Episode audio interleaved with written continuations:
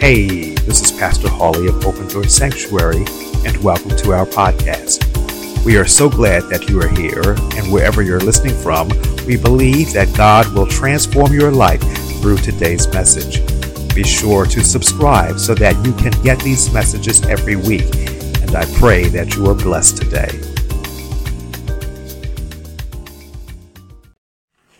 Amen, amen, amen. Amen. Hold on. God's on your side. Hold on. God's on your side. He can handle it. God's on your side. Amen. Thank you to the fellowship choir, the praise fellowship choir for that timely, classic, God's on your side. Good morning, my brothers and my sisters. If you will, journey with me this morning in your basic instruction before leaving earth. Your life's owner's manual. That would be the Holy Word of God. Journey with me this morning to the 21st chapter of Genesis.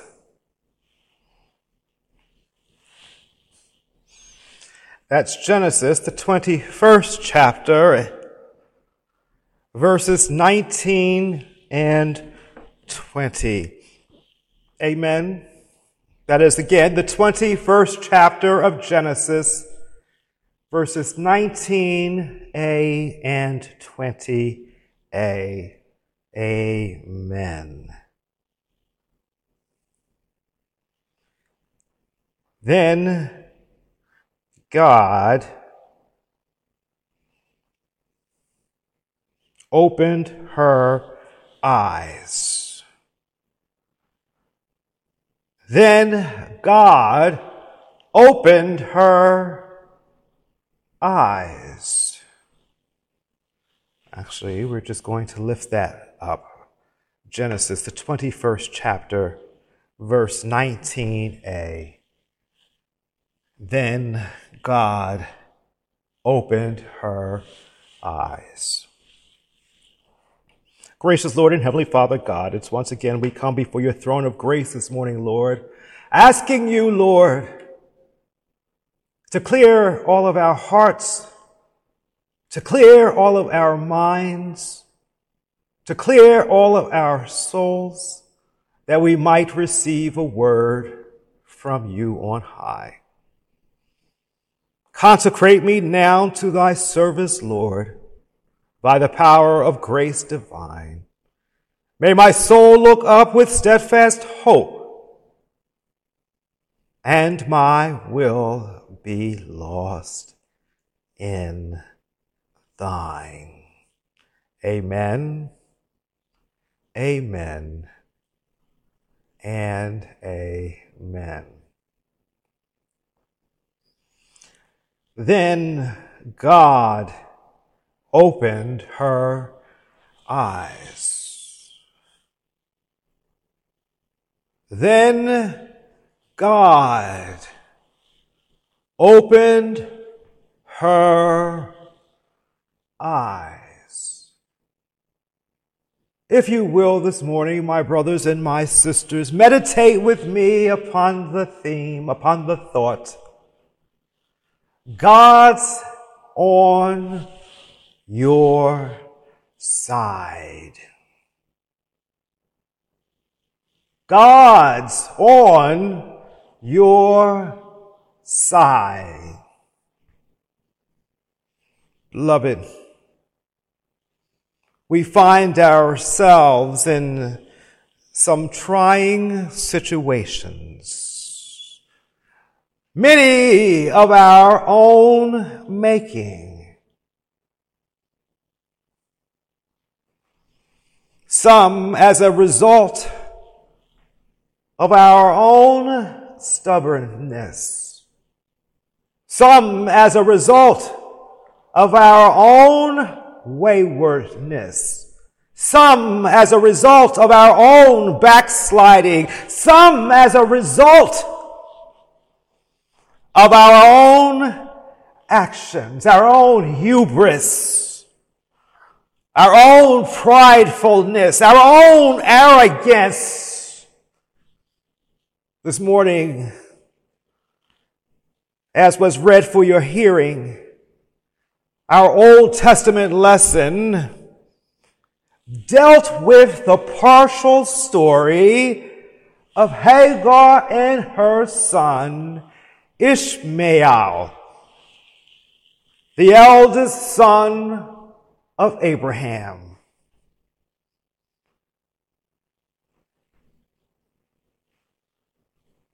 This lesson dealt with Hagar and Ishmael being cast out into the wilderness with only some bread and some water. In this morning's journey, we, we, we enter the scene in the mid-development in the mid-developmental years of Ishmael's and his mother Hagar. In the developmental years of Ishmael, but the beginning years of the life of Isaac. I want this morning, I want to take us back a moment, just a moment, to see what has happened. Very rarely do we ever get told the story of Hagar. If you will, if we journey back to chapter 16, and you can read that on your own we see better what is going on. Hagar, an Egyptian woman, the maid servant of Sarai, Sarah, the wife of Abram, Abraham. In our journey today, we are with an elderly, childless couple, Sarai and Abram. God has promised that he would make Abram the father of many nations. God has promised Abram a son. Sarai, Sarai, she hears this and then she laughs in disbelief. That's impossible, she said, at my big age. So she takes matters into her own hands. Sarah laughs in disbelief. And disbelief, and as a result of her disbelief, she decides, not God, not Abram, she decides that she's going to take matters into her own hand.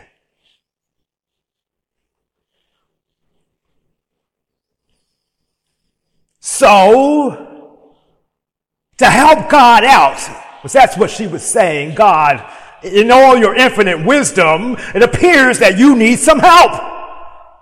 How many of us do that?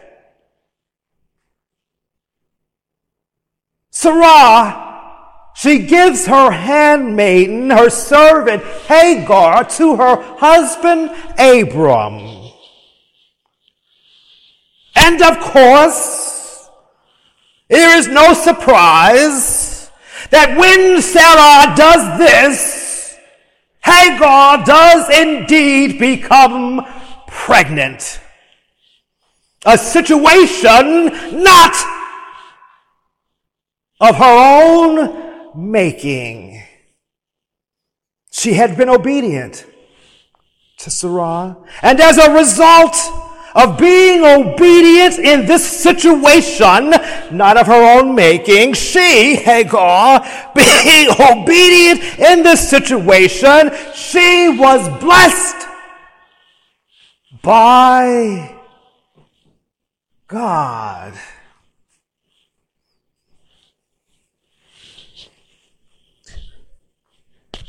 She found herself, excuse me, in a situation not of her own making,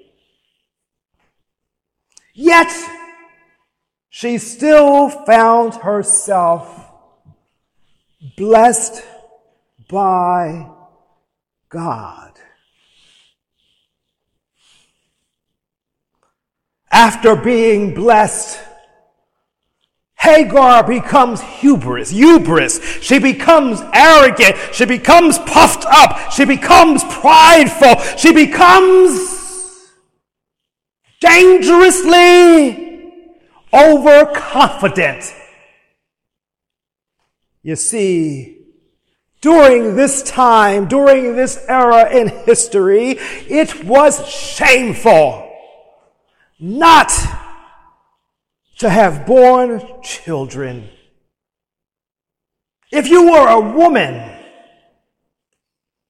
during these times and you were married and childless, you were mocked, you were scorned, you were made fun of. You were made to feel less than. You were made to feel unworthy. You were made to feel undeserving. I cannot even try to imagine the pain, the misery, the loneliness, the isolation that Sarah might have felt that would have caused her to take situations into her own hand, thus telling God,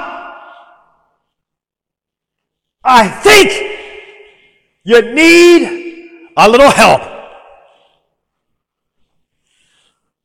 Here, here, here is Sarah in her old age. Here she is married. Here she is childless. Here she is doubting, doubting what God had told her about becoming a mother at her big age. So again, again, again, I must reiterate, she takes matters into her own hands. Even though God has already told Abram what he had planned to do. How many of us this morning, if we're really honest about it, how many of us would confess if only to ourselves, that there have been numerous occasions upon which God has shared something, laid something upon our hearts, laid something upon our minds, and we had a Sarah reaction. We laughed in disbelief.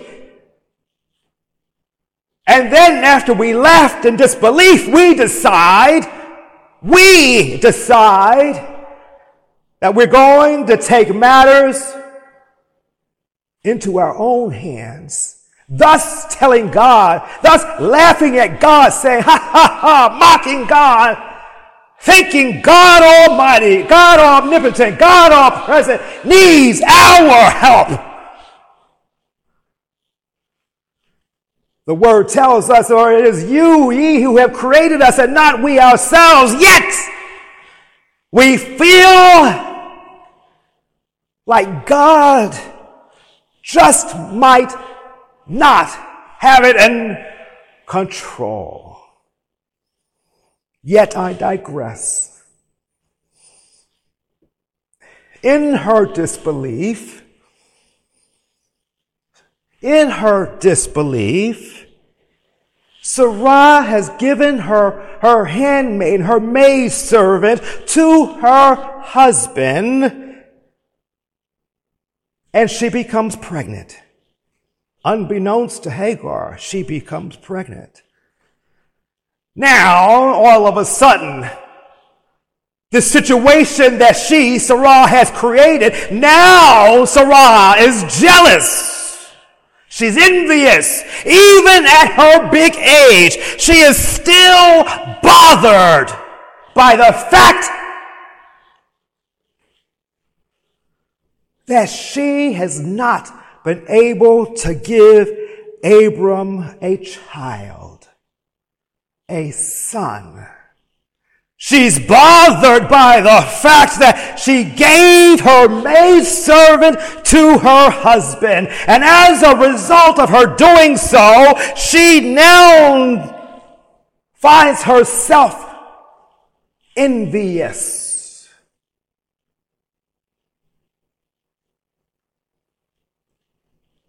She now finds herself, as a result of her own actions, treating Hagar harshly, treating Hagar badly with her husband's permission. Therefore, Hagar does the only thing she can do. She runs away. She cannot take it anymore. She does not understand why is her mistress now treating her so poorly, so badly. And she runs away. She runs away from her problems and into the wilderness. Not even realizing, not recognizing, not knowing that God, even in this situation, that God is on her side. as, as, as, as, as she's in the wilderness as this runaway, an angel of the Lord tells Hagar to go back.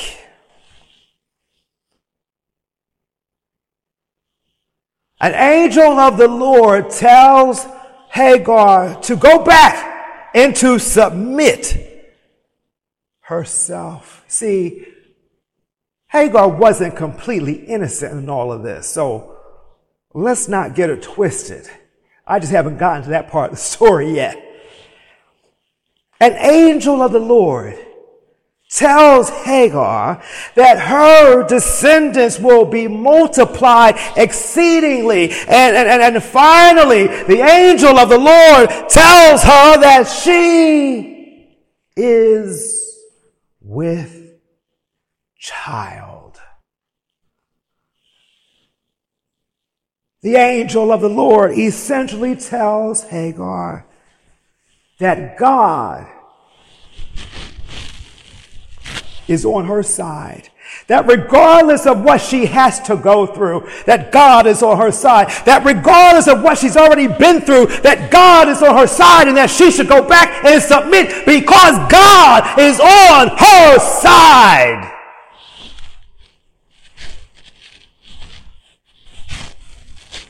How many of us, my brothers and my sisters, here this morning and within the sound of my voice?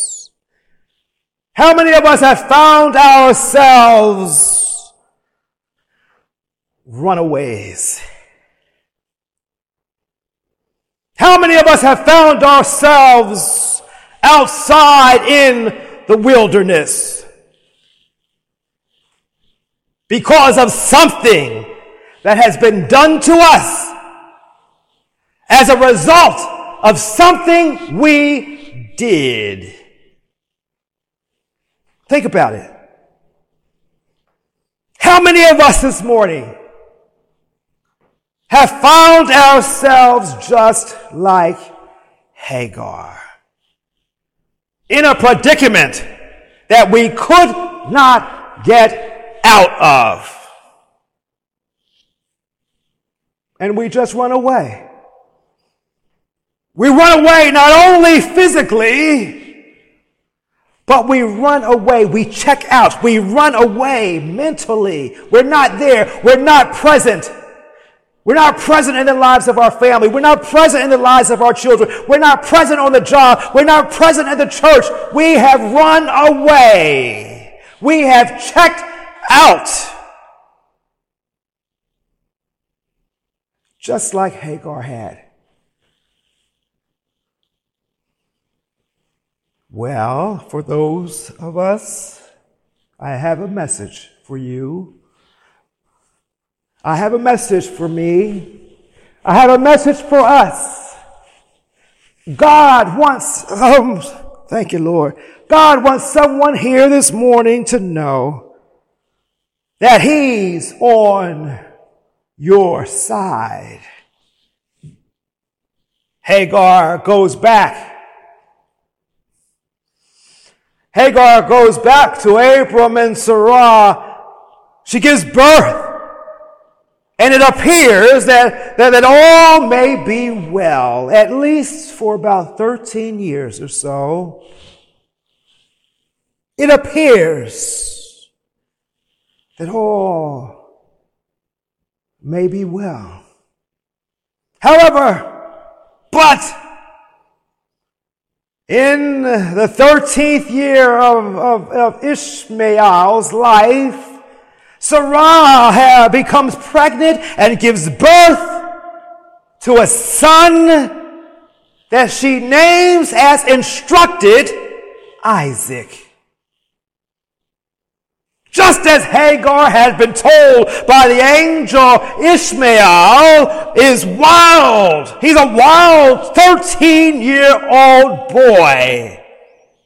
Now, during Isaac's uh, weaning celebration that his father has thrown for him. Sarah, Sarah, notice the name change. It means there's a covenant that has happened and her name has changed, just as Abram's name changes to Abraham because of the covenant.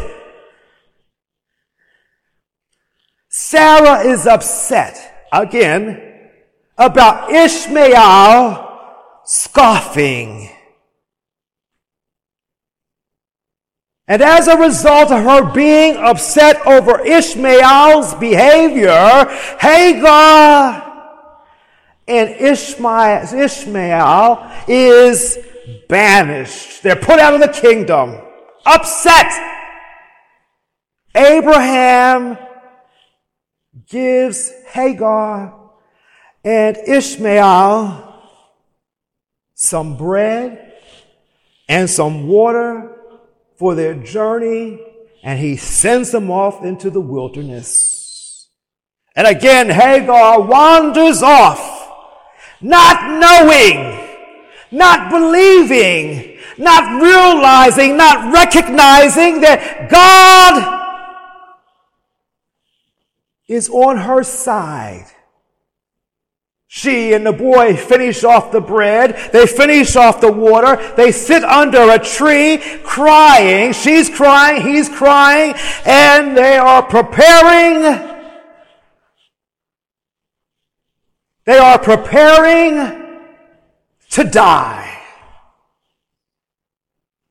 God hears this in verse uh, 17. God hears the voice of Ishmael and sends down an angel to reassure Hagar that God is indeed on her side. The angel tells her to rise up. The angel tells her to lift up the boy and hold him for God will make him a great nation just as his brother will be. So, my brothers and my sisters, as we begin to wrap this story up, as we begin to wrap this segment of the series up, somebody here this morning needs to know that it makes no difference what your drug of choice is because God is on your side. It makes no difference you may have been incarcerated. God is on your side. It makes no difference that you were a cheater because God is on your side. It makes no difference that you're an adulterer or were an adulterer. God is on your side. It makes no difference that you were a sex worker. God is on your side. It makes no difference, brother, that you're a backslider. God is on on your side. It makes no difference who you've slept with because God is on your side. It makes no difference what prognosis the doctor has given you because God is on your side. You see, it makes no difference. You don't know, hallelujah, it makes no difference. You don't know how you're going to make ends meet. God is on your side. It just makes no difference. It makes no difference. God is on your side. God is on your side. God is on your side. Amen. Amen. Amen. Thank you for joining us today, and I pray that you've enjoyed this podcast. A special thanks goes out to those of you who give generously to this ministry. It's because of you that this ministry is possible. Also, thank you to those of you who are a part of Open Door Sanctuary, whether you support us financially, serve with us, or you just share these messages. It's because of all of you that we are able to reach people around the world.